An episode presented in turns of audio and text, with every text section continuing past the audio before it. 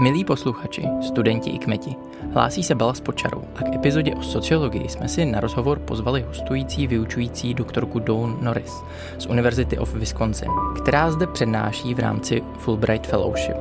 V rozhovoru se věnujeme jejímu výzkumnému záměru, jimž je srovnávání přístupu k práci v Česku a Spojených státech. Podíváme se také na to, jakou roli hraje práce v naší identitě. Ze studia Campus Hypernská vám příjemný poslech přeje Ondřej Černý.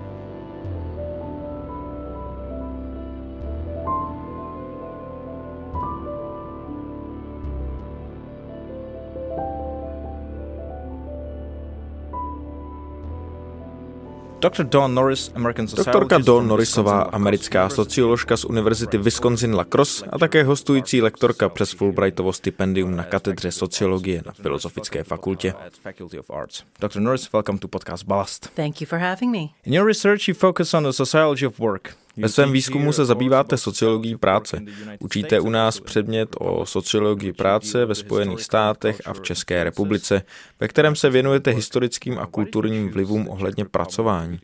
Proč jste si vybrala právě Česko jako zemi, kterou porovnávat s Amerikou? V čem je naše výhoda? What is our advantage? um, well, back in 2019, um, Českou republiku jsem na devět dní naštívila v roce 2019, jen na dovolenou, a hodně jsem se naučila o české historii. Jako um, socioložka neustále přemýšlím nad tím, jak společnost a kultura utváří způsob, jakým věci děláme a jak o nich um, přemýšlíme. V předchozím výzkumu ve Spojených státech jsem zkoumala nezaměstnanost a naše kultura je tam samozřejmě trochu jiná. Přece jen máme velice dlouhou historii dost intenzivního kapitalismu. Ale tady v Čechách se přesun na tržní ekonomiku odehrál jen něco málo před 30 lety. Takže mě zajímalo, jestli tenhle nedávný přesun a komunistická minulost může nějak utvářet zkušenosti lidí s nezaměstnaností trochu jiným způsobem než v Americe. A Fulbright mi poskytl možnost se touto otázkou dále zabývat. Fulbright uh, gave me the opportunity to actually pursue that question. Trochu jsem doufal, že jste během dovolené viděla, jak zde lidé pracují a říkala jste si, hm, tihle lidé mají trochu jinou pracovní morálku než my v Americe. Ale hm, co jste zprvu očekávala? Jaké byly vaše předpoklady? No, nejdříve jsem se podívala na to, co předvídá teorie a co logicky může nastat. Víte, ve státech máme velice silnou kapitalistickou, individualistickou, takovou tu mentalitu uspět vlastní silou. Takže jsem uvažovala nad tím, jak toto ovlivnilo moje americké výsledky. Stručně řečeno, identity lidí jsou tam velice, velice silně propojeny s prací. Je to částečně tím individualismem. Když tam člověk ztratí práci, ztratí svou identitu. To mám od samotných respondentů. Upadají do depresí, do úzkostí a tvrdí, že už neví, kým jsou. V Americe mi dospělí muži plakali u stolu, když jsme se spolu bavili. Moje premisa byla, že vzhledem k nedávnosti přesunu na tržní ekonomiku nemusí být tolik toho individualismu vtloukáno do mladých lidí a někteří starší účastníci mohli dokonce vyrůstat za komunismu a tak smýšlet zcela odlišně. Tedy, že identita není tak hluboce propojená s prací, nebo dokonce vůbec. To byly moje předpoklady. Říkala jste, že práce je ve Spojených státech hluboce propojená s identitou jedince. Čím to je? Co zatím stojí? Víte, v každodenním životě, když vás někdo poprvé potká, první věc, na kterou se zeptají, je, co děláš za práci. Ne, kdo jsi, co tě baví, ale čím se živíš. Jeden z mých studentů dneska nadnesl, že to částečně může být tím, že za vyšší vzdělání platíme docela dost peněz. Takže je tu velký tlak na kompetitivnost a identifikaci s oborem. A pak trávíme mnoho hodin prací bez tolika státních svátků a federálního placeného volna, jako máte tady. Takže věnujeme tak moc času a energie tomu, abychom se někam dostali, že se to někdy stane vším, čím jsme. Teď už zpátky do Česka. Jaké jsou rozdíly mezi Českem a Amerikou? Je také naše identita tolik propojená s prací? Není. Zdůrazňuji, že toto jsou jen předběžné výsledky. Pořád sbírám data, ale už jsem mluvila s dost lidmi na to, abych se začala všímat nějakých trendů. Když se zeptáte Čechů, co pro ně znamená práce, většinou vám odpoví, že je to zdroj příjmu. Je to místo, kde uplatňují své schopnosti a získávají nové. A je to místo k socializaci a potkávání nových lidí. Češi se vlastně zdají být velice hrdí na to, co dělají. Často si to užívají. Ale když se jich zeptám na identitu, dívají se na mě, jako bych se zbláznila. Někteří říkají, že je to trochu propojené, jelikož je to hodně baví, ale není to úplně to hlavní, čím jsou. To jsou přátelé, rodina, koníčky. Máte tu mnohem větší balans mezi pracovním a osobním životem, takže dává smysl, že je tu na něj kladen větší důraz. A je něčím český přístup k práci specifický? Um, potvrdili se některé vaše předpoklady? Některé ano, jak moc mě až u některých překvapilo. Myslela jsem si, že potkám nějaké lidi, kteří budou mít alespoň nějakou pracovní identitu, ale nečekala jsem, že tu lidé budou mluvit o nezaměstnanosti jako o pauze, nebo dokonce v některých případech jako o pozitivní věci. Ale ano, myslím, že lepší životní balans jsem tak nějak očekávala. Když se lidí zeptám, proč nemají pracovní identitu, když američané ji mají tak velikou, spousta jich odpoví, že si myslí, že jí to proto, že společnost je tak prostě nastavená. Nemáte placené svátky, jste pod tlakem, neustále se honíte a snažíte dostat co nejdál a získat tu prestiž. To, to hodně ovlivňuje. A opravdu si myslím, že i historie v tom hraje velkou roli.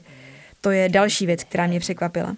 Šla jsem do tohoto projektu s tím, že se časem lidí zeptám na jejich rodinné zkušenosti a jestli je nějak ovlivnil přesun z komunismu na kapitalistickou nebo tržní ekonomiku. Ale skoro jsem se na to ptát nemusela, protože s tím začali sami. Mám pocit, že ve státech byl jenom jeden člověk, který zmínil systém kapitalismu, jelikož si tam lidé skoro neuvědomují, jak je ta struktura důležitá, takže obvinují jen sami sebe. Naproti tomu tady jsou si lidé hodně vědomí toho, jak je ovlivňuje historie, kultura a systém.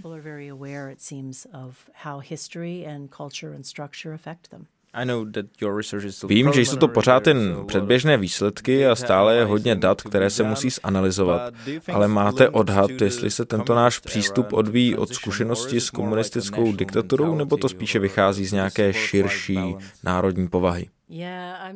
Ano, to se pořád snažím vyzkoumat. Všimla jsem si rozdílu na základě věku, což mě vede k názoru, že by to mohlo být tím přechodem. Když se zeptám starších účastníků, kteří v komunismu vyrostli a dokonce pracovali, co pro ně znamená práce, řeknou mi, že potřebují stabilní práci, protože vyrostli v době, kdy žádná nezaměstnanost nebyla. Neumí si vůbec představit, že by byli nezaměstnaní. To zdůrazňují hodně. Od mladších účastníků se slyším věci jako No, rodiče mi říkají, že potřebuju stabilní práci a říkají mi to, protože vyrostli za komunismu. Ale pak řeknou, že teď už je všechno jinak. Teď je tržní ekonomie, je tu tolik možností, můžeš být na volné noze, je to super.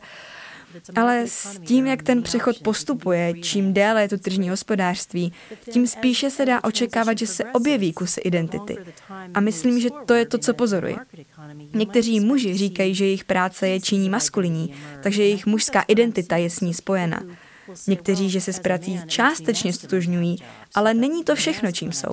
Takže mám skoro pocit, že vykreslují křivku z komunistického žádná pracovní identita, protože žádná možnost volby, do současného transitivního, no možná trochu identity, jelikož je tu vliv minulosti, ale teď je tu tržní hospodářství.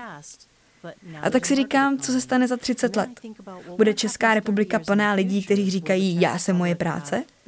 Což mě popravdě děsí, jelikož mi přijde zdejší životní balans mnohem zdravější.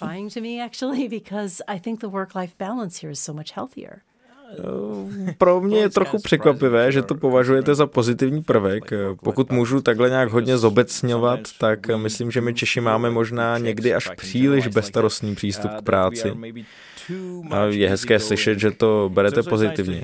Možná tak trochu stojíme na opačné straně ke Spojeným státům. Ano, já to za pozitivní považuji. A abych se podělila o vlastní zkušenost. Jsem tady už tři a půl měsíce. Zbývá mi ještě šest týdnů a zhruba měsíc a půl, dva měsíce po příjezdu jsem začala zpomalovat. Uvědomuji si, že ve Spojených státech je moje identita neskutečně úzce spojena s mou prací. A tak všem říkám, že to nejlepší, co mě tady potkalo, bylo pochopení, že jsem víc než jenom svoje práce. Že mám tolik částí, jejichž důležitost jsem si neuvědomovala až do doby, než jsem sem přijela. Na to jsem se chtěl ostatně také zeptat, jestli vás tady něco ovlivnilo v tomto ohledu. o bože, ano. Už samotné rozhovory lidé mluvící o své práci. Když jsem sem přijela, tak jsem se hrozně dřela. Bleskově jsem odpovídala na maily, než mi došlo, že tady lidé odpovídají trochu pomaleji. Takže jsem si nejdřív myslela, že se mnou prostě nechtějí mluvit, ale pak mi došlo, ne, to je jen jiné tempo a je vážně příjemné. Všechno se pořád stihne a já jsem víc v klidu. Je to výhra na všech frontách. A máte naopak nějaký tip, co bychom si my mohli půjčit od Američanů? Myslím, že na pracovní identitě je pár pozitivních věcí. Například, když svou práci máte rádi a stotožňujete se s ní, může jí to v některých ohledech činit příjemnější. Může vás to víc motivovat k tvoření a tak. Ale mám pocit, že základem je najít balans, tu zlatou střední cestu. Pokud se stotožňujete s prací, fajn, ale pokud je to vaše jediná identita, jako pro mnoho Američanů, pak už máte problém. Vy jste dělala rozhovory s Čechy, kteří ztratili práci. Jde o kvalitativní výzkum, který obnáší rozhovory vedené hodně do hloubky. Někdy se v tomto druhu výzkumu určité poznatky, které vás do té doby vůbec nenapadaly, objeví až přímo na místě. Je něco, co vás takhle během rozhovorů překvapilo? Rozhodně ta míra, do jaké jsou lidi spokojení v nezaměstnanosti. Tam mě překvapila určitě. Krom toho, jak velkou roli hraje gender. Spousta žen mi říkala, že primárně je jejich identitou mateřství a že svůj pracovní a osobní život staví kolem toho, což jsem asi měla očekávat na pozadí české historie a českých zákonů o mateřské dovolené, ale nečekala jsem, že to bude až tak výrazné, protože ve státech jsem potkala lidi, kteří mi řekli, že nemohou být jenom matkou, to je příšerné. Doslova by řekli, že je devastující být jen doma s dětmi. Tady je to úplně jinak. Navíc mi řekla spousta žen, spousta starších žen, takové věci, jako že nesměly jít na vysokou, protože jim rodiče řekli, že stejně půjdou na mateřskou, tak na co titul? To mě poněkud zarazilo. Na začátku našeho rozhovoru jsem zmiňoval, že zde na Filozofické fakultě učíte. Když začínal semestr, říkala jste, že se těšíte ne na to učení, ale také na to, co se vy sama naučíte od svých českých studentů. Naučila jste se nakonec něco?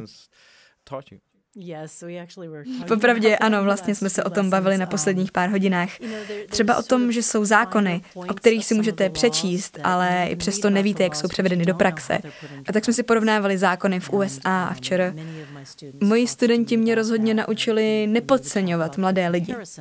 Vysokoškoláci v Americe mají, řekněme, různou míru motivace a přípravy. A já jsem zvyklá na to, že lidé moc netuší, co se děje. Vysokoškoláci moc netuší tak mě místní studenti skutečně překvapili tím, že mluvili nejen o aktuálním dění tady, ale i u nás. Byla to prostě dobrá připomínka. Přijde mi, že hodně lidí, hodně starších lidí, často tvrdí, že mladší generace neví nic o historii a vůbec se nezajímá o to, co se děje teď. Rozhodně ne moji studenti tady. Ti se zajímají velmi. Zbývá vám zde už jen jeden měsíc. Co si z Česka odvezete? Hmm tears from leaving.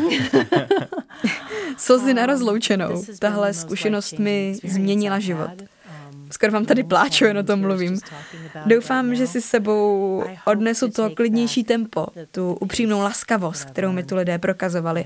A doufám, že budu připomínat sobě a svým přátelům a kolegům ve státech, že je spousta možností, kterými lze věci dělat, včetně práce, a že možná existují lepší způsoby než ty, které používáme teď. Paní doktorko Norisová, děkujeme, že jste přišla do Balastu, přejeme hodně štěstí s vaším inspirativním výzkumem a doufám, že se opět třeba někdy v brzké době uvidíme v Praze. Já se rozhodně hodlám vrátit. A děkuji moc za příležitost mluvit tady s vámi v podcastu.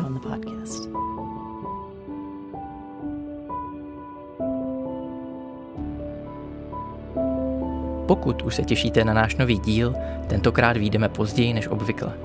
Je to z toho důvodu, že příští epizodu budeme natáčet naživo. Přijďte i vy. Natáčení se uskuteční 13.6. v kampusu Hybernská. Při čekání na náš nový díl tedy můžete sledovat naše sociální sítě, kde se brzy dozvíte více. Mezitím budeme rádi, pokud nás ohodnotíte v podcastových platformách. A s nápady a podněty se můžete obracet také přímo na balastzavináčff.cuny.cz.